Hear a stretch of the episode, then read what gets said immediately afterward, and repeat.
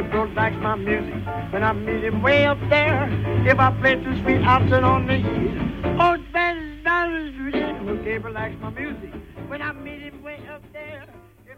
Support for Wabanaki Windows comes from the Abbey Museum, founded in 1928 at Sieur de Mont Spring in Acadia National Park and open year round in downtown Bar Harbor with two locations and one mission to inspire new learning about the Wabanaki nations with every visit. More information at abbeymuseum.org. It's 10 o'clock, and you are tuned to WERU FM 89.9 Blue Hill, 99.9 Bangor, and streaming online everywhere at weru.org. Wabanaki Windows with your host, Donna Loring, is up next.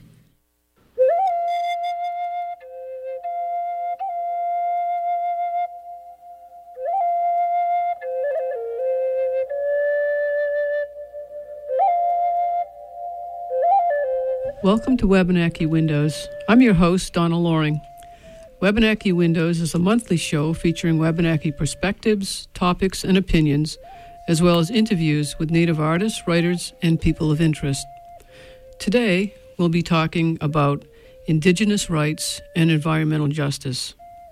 I have as my special guest today uh, Sherri Mitchell, and uh, Sherri is a an attorney She's a Penobscot tribal member. She's also the executive director of Land Peace Foundation. She's spent uh, lots and lots of uh, time and energy researching uh, the environmental laws and uh, also the situation of uh, injustices, uh, I would say worldwide, for, for Indigenous people. also, I have my former co host, and we may change rules here today too. I don't know. Uh, Maria Girouard, uh, Penobscot Nation tribal member, uh, and uh, Maria does all kinds of different things, but she's always been uh, a longtime activist for uh, Indigenous rights and environmental justice. So, welcome, Sherri and Maria. Thank you, Donna. Glad to be here. Now, first of all, I'd like to Sherri, I'd like you to uh, tell us a little bit about your who you are and your your past uh, interest, and uh, sort of lay a foundation for us. Okay, well, first of all, Donna, thank you for having me here this morning. And I'd like to apologize to our listening public. I have a bit of a cold this morning, so I'm going to be a little scratchy. Um, I am a Penobscot tribal member, as you said, and I um, got my law degree at the University of Arizona, James E. Rogers College of Law, where I also received a certificate in Indigenous Peoples Law and Policy. And while there, I had the opportunity to work with um, the United Nations Special Rapporteur, James Anaya, on Indigenous rights. He was one of my professors. And uh, also with Rob Williams, who is the director of the Indigenous Peoples Law and Policy program out there. Rob uh, and the staff at the Indigenous Peoples Law and Policy Program have represented a number of very important international uh, cases. One of those being the Hul'qumi'num Treaty Group case, which is a case that I worked with him on. Uh, the Hul'qumi'num Treaty Group case is a case that comes out of British Columbia, and uh, it involves six First Nations. And that was how I first started to become aware of some of the issues that were going on in Canada that the Idle No More movement kind of spiraled out of. And uh, I'm sure we'll we'll talk a little bit more about that later on. And um, then through the Land Peace Foundation, there's a group of Native elders from across the United States who I've had the opportunity to work with for about 17 years. And for the past seven years, we have been working to um, address the issue of sacred sites protection. And this is a real uh, significant issue because people are starting to realize this is one of the things that we've been claiming all along is that there really is a nexus between indigenous land rights, environmental justice, and human survival. That the importance of protecting indigenous lands um, cannot be understated that there or overstated that there's um, really um, a necessity at this point in time because when those lands leave the hands of indigenous peoples, they end up in the hands of industry. And they're destroyed. Uh, water sources are um, being eliminated at an alarming rate. And so, um, you know, basic human survival, we have a finite amount of water on this planet. If we lose that, we can't make any more. It's one of the things we can't do is make water. And so there's a real connection between those three areas. And um, I think that that's, uh, after doing this work for a period of time, I've always been concerned about environmental protection, but realizing the critical stage that we're at and how these things come together um, has really moved me into the arena very strongly of environmental justice. Maria, let's hear from you. Tell us about, give us a little bit about your, your background and, and how you came to be interested in, in uh, the environment and the indigenous uh, rights issues. Um, well, I would consider myself um, to be an, an, educator and an activist and an advocate for Native American rights and responsibilities.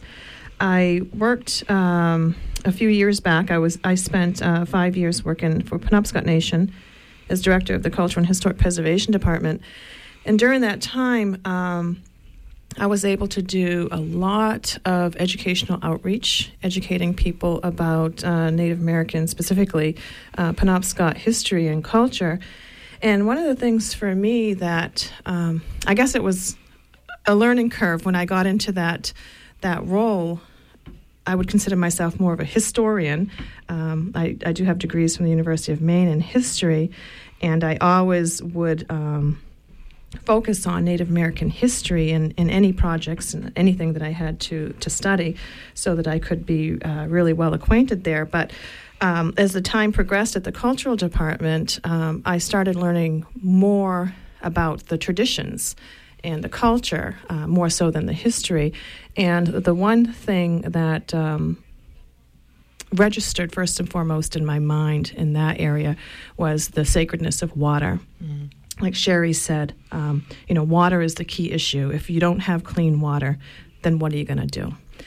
So uh, the work that I do for um, uh, the environmental work that I do really focuses on the water and some of the things that I've been paying attention to here in the state of Maine recently. Unfortunately, there's no shortage of things to pay attention to, um, but I've been paying attention to the east west corridor uh, situation, the Searsport tank uh, issue, and also the um, mountaintop mining issue. And uh, we'll get to those in detail. Um, but first, I, I kind of want to take a wider view uh, of uh, what's going on uh, sort of like globally and, and um, kind of focus in finally on what's happening here in Maine. So, um, Sherri, want to take it from here? Thank you, Donna. Um, well, I think that one of the things that's going on globally is that we're seeing uh, complete disregard for the laws of different nations um, by these corporations, that they've become so powerful that they no longer feel that they need to adhere to the law. The laws are being uh, carved out to meet their needs.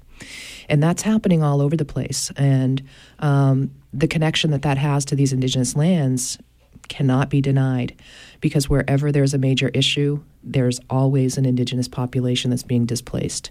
It's happening in Brazil, it's happening uh, in the United States, it's happening in Canada, it's happening all over the place. And so um, when you look at, at that, the broad issue, um, we can see that there have been some things that have happened in some of these areas where uh, the people woke up and they started to stop some of these actions. There have been a number of countries uh, in the UK that have stopped Monsanto. You know, they've stopped GMO products from being allowed into their countries. They have um, outlawed fracking and tar sands extraction. But none of those things are outlawed here in the United States or Canada. And so, um, you know, when we look at the larger picture, that really is uh, the major concern is that you have uh, this kind of corporate greed gone mad. that's leading to the destruction of all of these lands and waters. And there's a complete disregard for future generations. We've lost our sense of uh, longevity, you know, our long vision. And as Indigenous people, we talk about the seventh generation, thinking about the seventh generation. And um, now people aren't even thinking to the ends of their own lifetime. That the destruction that's going on right now is so severe that it's realistic to think that if things don't change immediately, then in our lifetime we'll be standing in line for rations of water. Hmm. You know, that sort of uh, brings to mind that uh, in order for all this stuff to happen, though, legally, there have to be some policies in place to allow it to move forward. Mm-hmm. Comments on that? Well, I think that there, um, like I said, there are things going on here uh, that have led to um, an open doorway. You know, certainly the Idle No More movement is a glaring example of how that happens up in Canada, where they changed all of their environmental laws, 70 environmental laws with one act um, to pave a way for Enbridge to run a pipeline f- across Canada. And, uh, you know, that's a deregulation of all their waterways. And so these corporations have enough interest within the governments of these countries to be able to influence the direction of that policy. And I think that um, that's something that the people on the ground, the we the people in our democracy, are failing to meet their obligations. Um, they stand around and complain about it. I've been one of those people who've stood around and complained about it for a long time.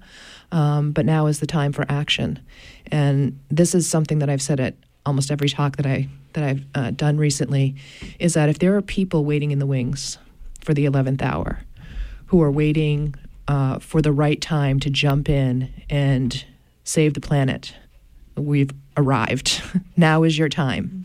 Um, you know, it's the 11th and a half hour and it's quickly ticking by.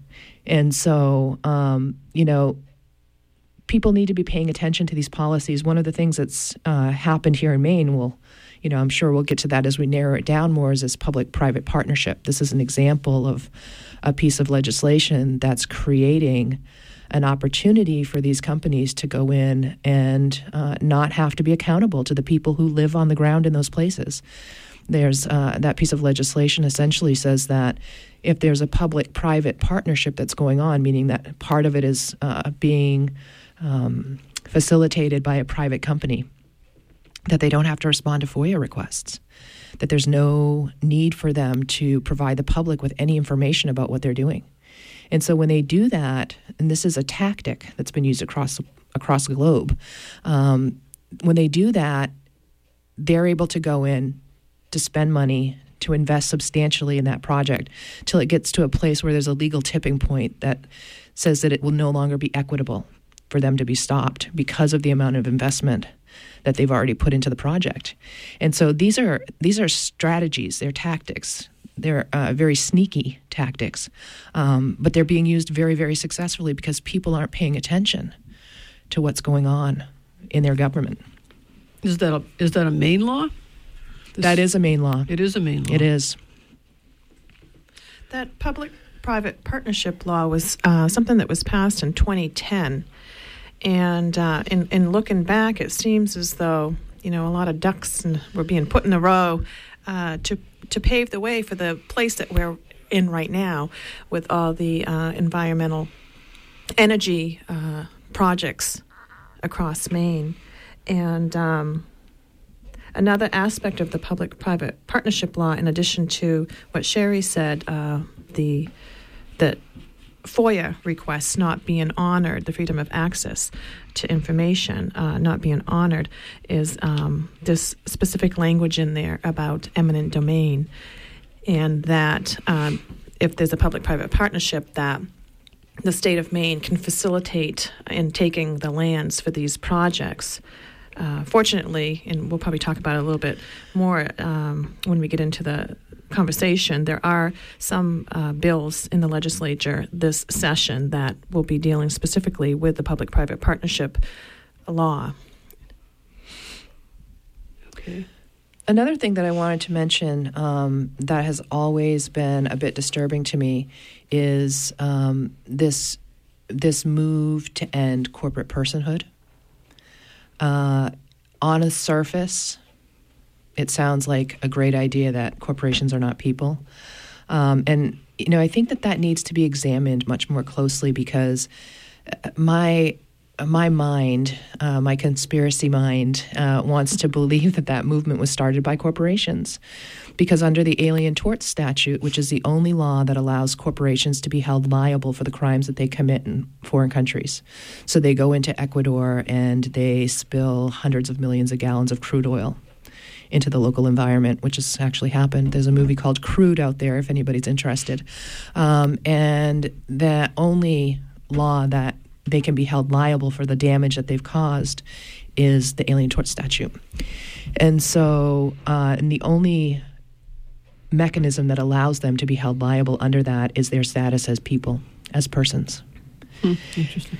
What's really scary about that is um, if you look at what's happening in Canada and their plan to run their pipelines from west to east, the only state that stands in the way for Canada getting their um, product to New Brunswick is the state of Maine. Right. And so that's really concerning. I also think that what's concerning about that is that part of the negotiations for this east west corridor, this highway, is um, the ability to be able to enforce Canadian law along that route. There's a negotiation to allow that to happen, which uh, you know certainly impacts the speed of the trucks that are being used, the weight of the trucks that are being used. Um, but more importantly, how does that how does that relate to environmental laws, where uh, Canada has taken such drastic measures to deregulate some of their environmental policy and has given, you know, people uh, essentially a blank check for environmental destruction across Canada. If we're going to be implementing Canadian laws along that corridor, what does that mean in regard to the environmental integrity of our lands? You know, through the state of Maine. Now, when you talk about implementing Canadian law, I mean, are you are you just talking about taking those Canadian standards and sort of blueprinting them onto our law? I believe that that's what's what's being negotiated. Is that there's a there's a move, and maybe Maria can talk a little bit more about that. Well, the east-west corridor, which is um, being proposed, will run from Coburn Gore in the west of Maine to Calais in the east of Maine and this um, it's more than just a highway. It's considered an industrial corridor. And it's being viewed by most people in maine as a shortcut for canadian truckers. So um, of course they would want to have the canadian weight limits because if they're just going to be zipping through the state of maine to get to the other side of canada it's not going to make sense for them to you know conform to our laws. Um, their truck weight limits are about 50 tons more than ours, and uh, the speed limit is 75 miles per hour. And uh, they operate using these um, tandem trucks as well, so they're they're huge. And there's a lot of unknowns in this east-west corridor. First of all, who is this private investor, this unnamed private investor, mm. for, who's going to own this this um, private toll road? And um, I totally lost my train of thought. well, I think that it's important to recognize that there's also been approval in Canada for this uh, Enbridge pipeline, which was going to go down through the western part of Canada, through the western United States. There was so much resistance against um, that happening in um, in the western United States that um, they've run Keystone, yeah, Keystone Pipeline. Uh, they've approved the running of that from the west of Canada over to the east of Canada to Atlantic Canada. And as Maria said, the only thing that exists between Atlantic Canada and the Atlantic Ocean is the state of Maine. The information that is coming forth isn't information that's coming forth out of our media sources. It's coming forth out of Canada. I have in front of me this this article from the Winnipeg Free Press. Energy Minister solidifies federal acceptance of West East Oil Pipeline. And it talks in detail about running the pipeline from Alberta to Atlantic Canada.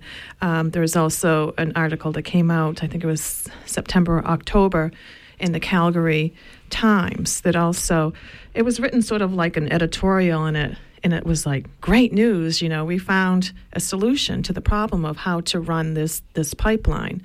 They were re- they were meeting so much resistance in, in running it west um, they didn't want it going through this pristine wilderness in British Columbia. They were um, salmon protected rivers First Nation rivers um, with uh, protected status. And um, and then the Keystone running down to the Gulf of Mexico got shot down as well. Mm-hmm. So now the good news in the Canadian press is their solution is to run it east to St. John, New Brunswick. Right. And so if you think about the route that this east west corridor is going to take across Maine, it would line up pretty conveniently to the endpoint of the pipeline. Right. And so, if we have a privately owned corridor streaming across the state of Maine um, that lines up with this pipeline, there's a very good chance, I think, that that pipeline is going to come across that corridor as well. We're going to talk about uh, how that uh, that uh, east-west corridor is going to cross over uh, native uh, tribal territory. Um, there's a couple places that it's expected to um, interfere with tribal land and water. Uh, the first would be in Alder Stream. Uh, Alder Stream Township is um, a parcel of land owned by the Penobscots.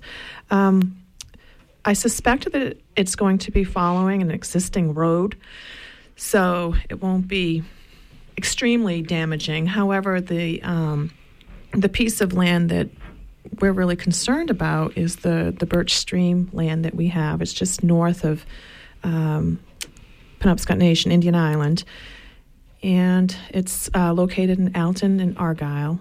It's a total of about 9,000 acres. And that territory has always been traditional ancestral hunting territory, gathering territory for our tribe. And we were able to reacquire that as a result of the Maine Indian land claims. And so it's really disturbing um, now to see that piece of land being in danger again. And of course, it's going to have to cross the Penobscot River. So. What's even more disturbing about that to me is if you look at some of the things that have happened in other parts of the country. The San Francisco Peaks case comes to mind, where you have a piece of land that is a named historical site. It is a named traditional site, sacred site to more than a dozen tribes. And um, they have allowed this destructive industry practice to take place there. Specifically, um, the using of reclaimed wastewater to make snow, uh, using water from mortuaries and hospitals, which have all kinds of um, biotoxins in it, endocrine blockers, and there's not been any uh, significant studies being done. Um, but they've allowed that to happen, saying that the tribal people still had access to those lands. But what happens is it creates a constructive eviction essentially, mm-hmm. because it destroys the purpose for which those lands are being used. Mm-hmm. And so when you have these destructive environmental practices that are taking place on the edge of, because even where it doesn't cross tribal land, it's still downriver. Right. Um, there still will be runoff.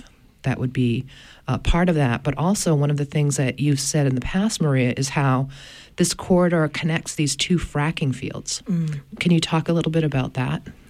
Yes. Um, a map that was uncovered, and, and again, this is Canadian resources, uh, uh, excuse me, Canadian sources, uh, revealed a map that was very interesting, located on either side of um, the east west corridor on, in Quebec and in New Brunswick. At either ends are potential hydrofracking fields, so shales that could be hydrofracked. uh. And this process of hydrofracking in and of itself is um, so incredibly uh, damaging to the environment. And uh, the the one thing that concerns me the most is the water. This practice of hydrofracking will destroy huge, huge quantities of water. And some of the concerns that are being um, cited for this east west corridor is the fact that it will then open up more of Maine's lands and resources for further exploitation, specifically water resources. Mm-hmm. Western Maine is loaded with abundant water sources. And you know, I, I've heard it's just this anecdotal uh, quote about Maine having one third of the fresh water in the world. Yeah.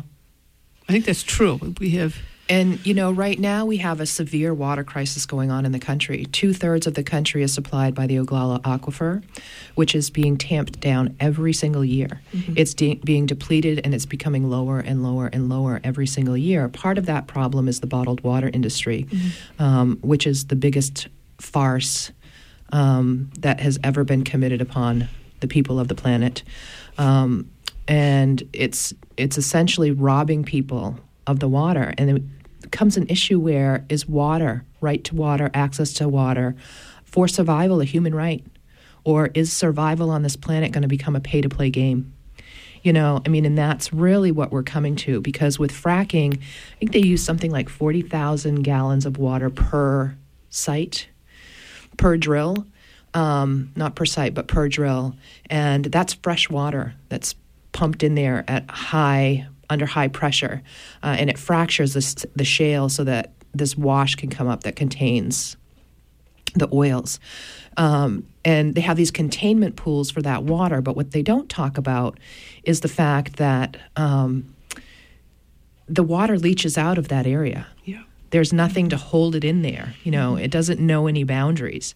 And so those chemicals that are part of the soup that's used in the hydrofracturing, which they don't have to list, there has been legislation passed that they don't have to list the chemicals that are in there. People don't even know what's in there. Um, leaches into the groundwater surrounding those areas and it travels to um, these freshwater sources. And that's where you get situations where people are able to light their tap water on fire. The uh, storage of that wastewater as well. Like Sherri said, there's over 500 chemicals. Most of all aren't revealed to us, aren't tested, and aren't regulated Right. uh, by the EPA. Um, they take that wastewater and have to store it, and their fi- scientists are finding a connection between the increase in earthquakes uh, and the locations of this wastewater and where it's sited. There's all kinds of uh, nitrates in that Right. water that then get into the, the ground and are causing these earthquakes. Right. It's really scary business. And um, I'm concerned about the, the water in the in the western part of the state. Maine has such antiquated water laws. Basically, the person with the biggest pump wins. Right. You can pump all the water you want. and that's that's happening. Um, you know, you have these uh, bottled water companies that have bought up Poland Spring. Nestle is the big culprit. Um, they've bought up dozens of water bottled water companies, and what they do is they go into an area, they put their pump in the ground, and they start pumping, and it drains the water from local users, from their wells, from their groundwater supplies, so that their groundwater supplies dry up um, and people file injunctions against them and the people usually win but by the time they win they've taken so much of the water that the damage has already been done. And that's part of their strategy is to pump as much as they can as fast as they can before the people can get to court. Well, one of the areas that are really prevalent with hydrofracking is the Midwest. Mm-hmm. And it's interesting, I recently saw on the Weather Channel a, a map of severe drought, and the whole like two thirds of the country in the middle of the country is under a severe drought. And I haven't checked up on the status of the Mississippi River, but I heard that the water was at an all time low and that they were going to actually have to stop. Um, barges from traveling the Mississippi River to you know for for commerce and it's the first time that this has ever happened Right. and so if you're engaged in a practice that is continually sucking the water out of the ground and then using it to blast into the rocks and then contaminating it that doesn't sound like a very forward thinking plan and, and I think people in the state of Maine don't really realize Right. how fortunate we are to have Right. such an abundance of water. I know, you know, I had guests from California a few years back that were just astounded at our water. They just they couldn't believe it. Mhm. It was so beautiful. It was so abundant. And I think us here in the state of Maine, we just don't realize how fortunate we are and the need to protect that. Absolutely. Um, one of the things that is really striking about what you just said is that you know that's the same location where this Ogallala aquifer is, and that's Mm. where all of this water is being pulled up by industry. Um, but a friend of mine, Sean, who works with me on sacred sites protection, and the group that we represent in that um, area is a group of traditional spiritual elders from across the country, and these are you know all very humble spiritual individuals who have dedicated their lives to uh, spiritual practice, and they've only come forward because they feel that it's critical, that the situation is crucial. And he talks about going to this place on the Colorado River where he's gone his whole life, and it's always been this raging, you know, body of water. And the only water that existed was below the below the rocks. It looked like just this bed of boulders. And the Colorado River supplies water to the whole western side of the country, you know, California and Arizona and all those areas. And so um, when you look at those two major water sources that are being completely uh, depleted as a result of this industry, the only place they're going to have left to go is New England. And this is the reason why these practices are outlawed everywhere else in the world except for North America. So they're going to be pushing as hard as they can and throwing unlimited resources at this area to try to gain access to these water sources. Yeah, and the sad part is, I believe they've already gained the uh, mountaintop mining piece. Yeah, yeah. Uh, it's passed the legislature. It kind of just went under the radar screen of uh, of everybody. Right. Yeah, that was passed um, last spring, I believe it was, um, allowing J.D. Irving to potentially um, mine. I think there's five um, mountains that are being cited for mountaintop, potentially cited for mountaintop mining. And I have them here somewhere. I mean, you know, fi- even five years ago, it, it, it was, you know, I mean, who would think that Maine would approve the ex- excavation of their mountaintops? Come on. Right.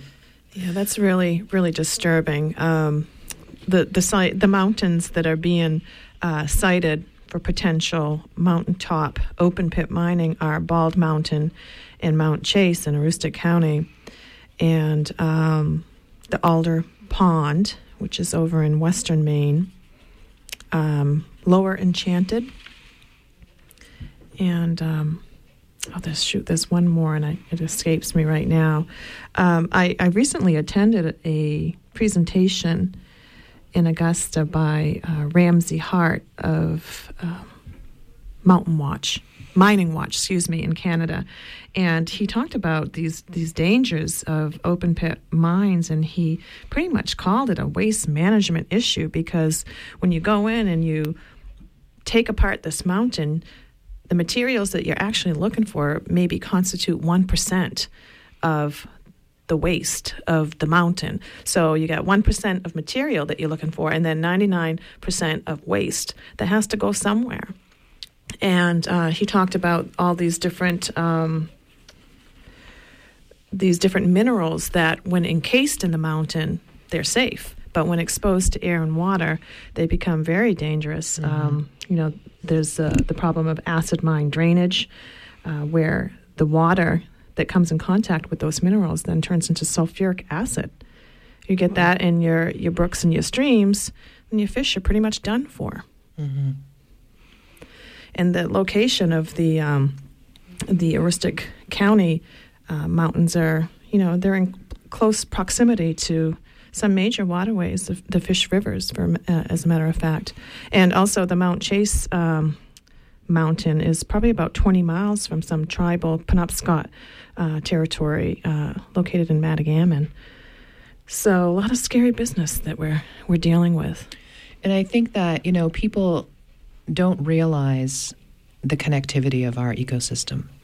And so this is where you have, you know, this traditional understanding of connectivity that overlays the reality of our environmental structures. And so we have, um, there's no uh, boundary, there's no border that is recognized by these toxins. Right. So they are just going to flow down the mountain into these water sources and travel um, into the water sources that feed both human and livestock mm-hmm. um, needs. And so uh, everybody's going to be impacted by this. Everybody because the loss of water in one location means the loss of water everywhere else. It's going to ripple out. And I think that, you know, Donnie, you said that, you know, years ago we wouldn't have even imagined having this kind of thing going on in Maine. Um, there has been a race that has gone on in the past few years in the state of Maine to uh, bring in as much of this industry as possible. Uh, and that is really going to be the legacy of Governor LePage, I believe is the amount of environmental destruction that he's allowed to come into the state of Maine. Uh, in fact, the head of the current Maine Department of Environmental Protection is an oil and gas industry executive. And so when you have the fox watching the henhouse, mm. You know, you're going to end up with a lot of dead hens. And I think that that's mm. one of the hmm. things that um, we're looking at right now in Maine is that there's a lot of people that are going to be impacted irreparably mm-hmm. by these environmental practices if they don't start coming to the table and demanding that they stop. Well, he did say that Maine was open for business. I guess he wasn't kidding. and you, you touched on a very good point, Sherri. And I think, if anything, uh, if I could just encourage people to not only look at these um, these issues that are occurring around the state, but look at them holistically because my frustration is you know we'll have a hearing for this and we'll have a hearing for that but you're not allowed to talk about you know what's going on elsewhere but if you looked at the whole state of maine I would say that they're under environmental assault yeah. all the way around. And if you include the Enbridge pipeline, um, you include the Searsport LPG tank, you include the East West corridor, you include the, the mega dump, Juniper Ridge, um, and the mountaintop mining. I mean, oh my God, that's terrible. You right. know, I remember you, you talking about the Searsport uh, tank issue. Want to speak to that a little bit? Yeah. Um, a subsidiary of uh, ConocoPhillips called uh, DCP Midstream is um, hoping to site a 25 million gallon liquid petroleum gas storage tank in Penobscot Bay um, within the confines of uh, Searsport. And um, the majority of Searsport citizens, I think it's safe to say, they don't want this tank. What's frustrating is that the decision on whether or not to site this um, tank, which you know it has the potential for to be very dangerous, there's a geological fault that runs along uh, the coast of Maine, which this tank would sit on. Um, so the decision on whether or not to have this rests with a five member planning committee in Searsport. Now, I would think that something of such magnitude would be a regional issue, and you know that more people should have some say as to whether or not this happens. Um, there was recently a report that was done. One of the concerns, uh, again, like Sherri said, we got the fox garden, the hen house. One of the concerns that some residents mentioned. I attended a hearing uh, um, last month and got to speak to a, a, few of the locals there. They felt that this was just rubber stamped by the DEP and that there wasn't any assessment of the environmental impact. And so um, some groups got together. They raised some money for an independent um, risk assessment, and um, that report came back, and the headline for the report that was released to the public on January 14th read uh, National Safety and Security Expert Recommends Denying Permits for Searsport LPG Terminal. And it's a 138 page report, and it gives all kinds of reasons why this is a bad idea, and yet we're, they're still discussing it there's still the possibility that this five person planning committee in Searsport is going to say, let's do it. And this is, you know, this is huge. This is 27 and a half million gallons. This is 13 stories high, a refrigerated um, vessel in Penobscot Bay. If something were to happen, and there were some earthquakes in November recently. If something were to happen, that would really. What kind of damage could that do? I mean, the, uh, I think it would change the whole face of the Penobscot River. I really do. It's explosive. It's highly explosive. You can go online and watch. Um, there was one thing online that I watched where there was an explosion of a 3,000 gallon tank in Virginia, and it sent fireballs, you know, way up into the sky. Shook the cars on the streets. Oh, it was terrifying. And yeah. that was 3,000 gallons. They're saying yeah. that the equivalent, um, if there was a, and this is highly pressurized. So if there's an earthquake underneath this storage tank, which there has been many um, along that area, um, and it doesn't have to be very big, that's enough to cause a leak in this tank. Um, the explosion would be equivalent to a 15 kiloton nuclear bomb going off. Wow. Uh, and that would take out not only, it wouldn't change just the face of Penobscot Bay, it would change the face of central coastal Maine. Mm-hmm. It would take out that whole area. And the location of this tank, uh, just off uh, Mack Point in Searsport, uh, is right next to Route 1. That's the evacuation route. Right. Nobody's going to be getting anywhere. Nobody's going to be going anywhere. Well, you kind of wonder. I mean, I, I know some people that uh, they're thinking, well, you know, that's worst case scenario, and you know, it's just uh, the sky is falling kind of stuff. Mm-hmm. Uh, so, how, what's your response to that? What are, you know, people who say, well, you know, that's just not going to happen. It's just fiction. Let's hope they're right. I think that um, you know, in a perfect world, those things wouldn't happen. But in a perfect world, um, you know, we would have clean energy.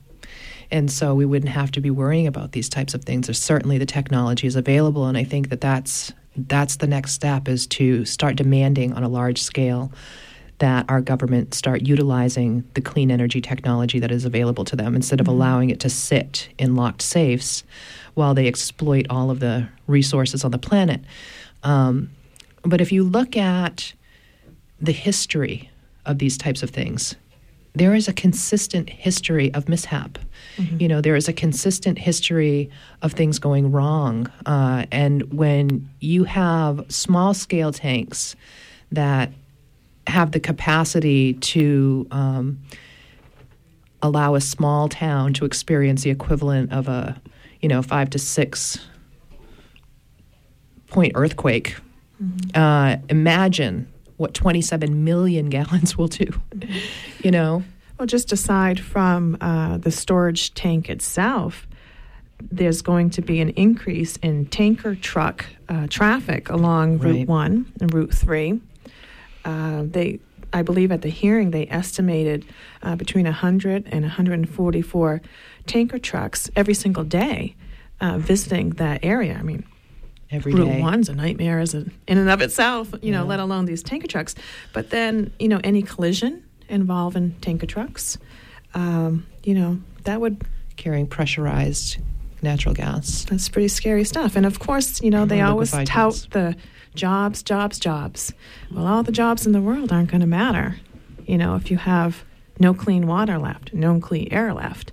And I think that they actually studied the, the economic gain for the Searsport uh, tank and found that maybe 8 to 12 permanent jobs might be um, projected. So it's nothing too significant. And, you know, chances are, are that the people in our area probably wouldn't have the qualifications for these jobs. And I don't say that in, you know, a mean way. It's just that, you know, they have certain expertise and, and people will come here to fill those jobs. Sure. And a lot of the stuff they, you know, like you you cited reports that were done on these these things, and a lot of that stuff is just kept under wraps. You it never is. hear about it. Mm-hmm. Uh, for, now, I tell me if I've heard. I heard. I don't remember where I heard this. I think it was on a news broadcast or something, a documentary that uh, there was a huge oil spill I'm not sure. It was in the Midwest, even bigger than yeah. bigger than the Exxon Valdez spill, and nobody hears about that. Yeah, mm-hmm. I actually uh, that's one of the things that I actually, think you might have heard that at a council meeting. Ah, yeah. Okay. I talked about that at the tribal council meeting, but that um, you know, there's um, in in Michigan, right, where um, this Enbridge pipeline comes into the United States uh, along the Kalamazoo River. Uh, there was a hundred million gallon spill there of heavy crude oil that went into the Kalamazoo River to the wetlands and the marshes surrounding it, impacting um, a very, very broad area. Uh, the cleanup on that has been going on for two years. They've spent over $800 million. And now they're saying that they're no longer going to engage in any more cleanup efforts, that it's, you know, too costly and it's taken too long. Uh, in the meantime, there's a do not drink order for people within a 50 to 75 mile radius of where the spill occurred. That's a huge population of people who cannot drink their water. And it's going to travel. I mean, that stuff gets into the groundwater and it travels. And so that area is going to increase over time the more that um, this stuff is allowed to sit. And it's sitting in the bottom of the Kalamazoo River. Mm-hmm. You know, they, they don't want to do any more dredging. And so uh, we don't hear about that. We heard about the spill in the Gulf Coast, but we don't hear about 100 million gallons. Wow. And this same uh, company, Enbridge, uh, is the company that's proposing a tar sands uh, pipeline from Montreal to Portland. Right. And those people that are paying specific attention to that um, environmental nightmare are concerned because it this pipeline would cross um, salmon habitat in the Crooked River. It would go. Uh, it would travel alongside Sebago Lake. You know, this is drinking water supply for Portland and um, they want to reuse an existing pipeline that goes along that route.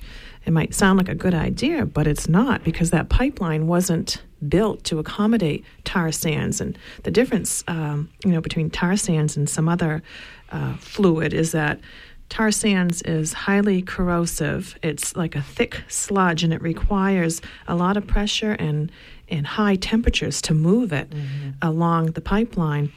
And so this increases the likelihood of some sort of break in the pipeline. Yeah, it's pretty. It's like Maine is under.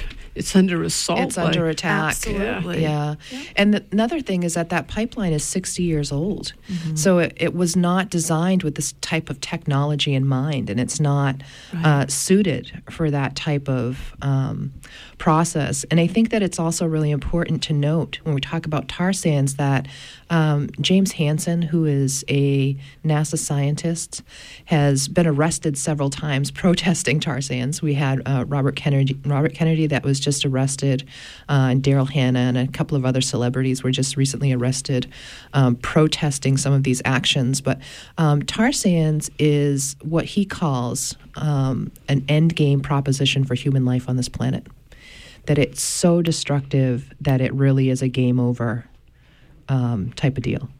And so when you have these companies who are engaging in these practices that have been outlawed everywhere else in the world and that have been labeled by some of the best scientists in the world as an end game proposition for human life, why is it being allowed to occur? Why? And as our friend Gizzy said at our last discussion, you know, if you're questioning how to get involved, you know, whether or not you should get involved, the only question you should ask yourself is what is the cost of not getting involved? Right. And the cost really is not having a planet for the future of human life to survive on. Yeah. I would encourage um, at this point, if you know, people are concerned and are really disturbed by what they're hearing, and they should be, um, to contact your legislators and let them know that you that you have these concerns. And I think if enough people start putting the pressure on, um, I would like to think that they would do the right thing and prevent this. Um, I call it an energy takeover of the state right. of Maine. Yeah, but you know the other t- thing too is just calling and talking about it. You got to know what you're talking about a mm-hmm. bit. So I would suggest they start educating Absolutely. themselves. Yeah. You know, we have uh, the internet, mm-hmm. lots of information on that internet. Start educating yourself, get your facts together, and then call your senator or your your representative and uh, let them know how you feel about things. And I also think that uh, one of the things that's been very successful across Canada, which is how the Idle No More movement came about, is that they started staging teach ins. Mm-hmm. So you educate yourselves or you bring somebody who's educated to your area to have a discussion on these issues to educate the public. So you invite all of your friends, then they hold a session and they invite all of their friends, mm-hmm. um, and you start getting these broad scale movements going, um, calling writing letters, you know, petitions, all of these things are essential that we really have to start taking our place in um, our role, uh, acting in our role in our own democracy. And that if we don't if we don't start involving ourselves on a very very fundamental level, getting rid of those politicians who are catering to corporate interests, mm-hmm. um, you know, reminding our politicians that their job is to serve the public, not corporate interests. There are a lot of um, organizations that have come out in um, opposition against several of these um, environmental attacks. And so, just if you can Google some of these uh, organizations, you could probably find a wealth of information. I know the Sierra Club has come out against the East West Corridor. There's also a coalition that has been formed called Stop the East West Corridor Coalition. Um, the Natural Resources Council of Maine has come out in opposition to the mountaintop mining. And um, groups like 350.org, 350, yeah. um, Defending Water for Life in Maine. Mm there's many, many groups who have come out um, strongly against these sorts of uh, projects. And so just going online and, and visiting these sorts of sites will give you a wealth of information as well.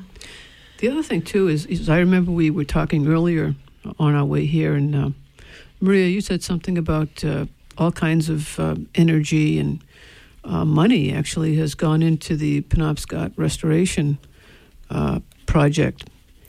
Yeah. And, and then it's sort of ironic that they, they spend millions and millions of dollars on this. Yeah. It's almost like the right hand doesn't know what the left hand's doing, or maybe they don't care. But, you know, I think something like, you know, $60 million has been spent, has been raised by, you know, mostly private funds, um, some public funds to improve the fisheries in the Penobscot River. And that sounds like a fabulous plan. And then they, you know, turn around and talk about putting a 25 million gallon liquid petroleum gas tank right in Penobscot Bay. It just doesn't make any sense. I think that another thing that I wanted to mention that connects to what you're saying, Maria, is that you know you have this case going on right now where they're challenging the authority of the tribe to manage their waterways, mm. and that that is a tactic that has been used in other areas as well. Like if you look at the broader picture, this is a known strategy. You go in preemptively, you challenge the authority of the local governments, in this case the tribes, um, to be able to manage their own waterways. Mm-hmm and um, then you bring through your destructive industry. And so this is where it becomes crucial for people to really pay attention to what's going on in regard to indigenous land and water rights right. because you can almost be guaranteed that where there is a concern over indigenous land and water rights, there is a destructive industrial um, body behind mm-hmm. that attack on those rights.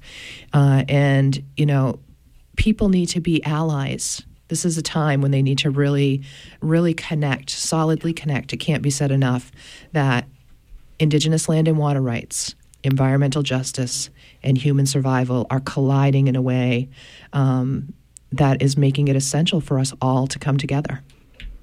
Right. And I think at these points of collision is where we have the opportunity to create real change. Absolutely. And I do know, you know, from my experience in, in doing so much educational outreach with folks all throughout the state of Maine, that they that we are fortunate in that we do have many, many, many allies out there. Um, and so it's just a matter of how do we pull everyone together and and start moving uh, collectively toward a common goal. And you know, like you said earlier, the water and the air doesn't know any borders or boundaries. Right. So, um, if we had to find, you know, me forever the optimist, if I had to find something positive out of all of this mess, would be the fact that we're starting to talk about alliances and starting to talk about identifying our common grounds and uh, working together collectively and realizing that, you know, clean air and clean water isn't an Indian thing. It's Right. everybody. And that brings us back to those prophecies that you talk about, you know, that where you have all of these prophecies that are lining up. You know, this, the eighth fire prophecy, the rainbow warrior prophecy, which both talk about people from all corners of the world rising up and coming together to unite against an environmental um, destruction. And I think that we're witnessing that happening right now in our lifetime. And that since there is no division, you know, these toxins know no division, they know no borders. There can't be any division um, between those of us who are working to protect the earth. You know, and indigenous people have been standing up uh, for the rights of the earth. You know, there is just uh, the law of Mother Earth, you know, that um, the protections for the laws of the rights of Mother Earth that were just passed in South America. And, you know, indigenous people across the globe have been standing up for these rights, uh, for the protection of the earth since the beginning of time. Right. And now we're inviting everybody else to stand up with us because human survival is at stake. Well, one thing that we've talked about in the past is rights versus responsibilities, and how in the native language there's no word for rights. Um, we have responsibilities, and so we believe the Creator put us in this place, and this is the place that we're responsible for. Um, and so we invite other people to um, to share in that vision of responsibility and to do whatever they can do, even if you think it's oh you know I can't do much, it's just me.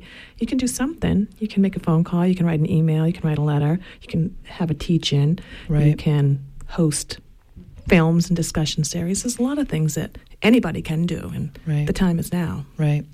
And I also want to take this opportunity, uh, we only have a few minutes left, to just tie together, you know, this with uh, VAWA, the Violence Against Women's Act. Um, I heard somebody say that, you know, the, the simple way to tie this together uh, is to say that, you know, our first environment was the body of a woman, the womb of our mother. And, uh, you know, many Native people have this ceremonial practice that when a child is born, they take the umbilical cord and they bury it into the land where that child is born, signifying the transition from the child's, you know, subsistence ecosystem, being the womb of the mother, becoming Mother Earth. You know, it signifies that transition. The child is now dependent on Mother Earth for its subsistence. And I think that, you know, when you think about all of these issues that seem like they're distinct issues, they really are all connected. And it's just a systematic attack on a way of life. It's a systematic attack on, um, you know, the system of connectivity that we all rely on for our survival. And what happens when you under attack like that is, you know, you have a choice, and, and according to the prophecies, we now have a choice. Absolutely. We have two paths, and which path are we going to choose? Right. It's up path to of greed and materialism, or the path of spirituality and unity. Right. Right. And common sense. Common I mean, sense, common sense. survival, you survival. know? You know, Yeah. we have the technology available to us to be able to start shifting uh, the direction that we're moving in immediately. It's available immediately, and if we don't rise up and start demanding that that technology be utilized, it doesn't need to be between the environment and the economy. Right. You can create an economy on green jobs. Yeah, absolutely. Well, thank you, Sherri. Thank you, Maria. It's been very enlightening. And uh, you're listening to uh, WERU. Uh, thanks for joining us today. I'm your host, Donna Loring. And I've been talking with uh, Sherri Mitchell and Maria Girouard about Indigenous rights and environmental justice. Um, the music for our show uh, is by Ralph Richter, a track called Little Eagles from his CD Dreamwalk. And thank you for joining us, and tune in again next month for another Wabanaki Windows.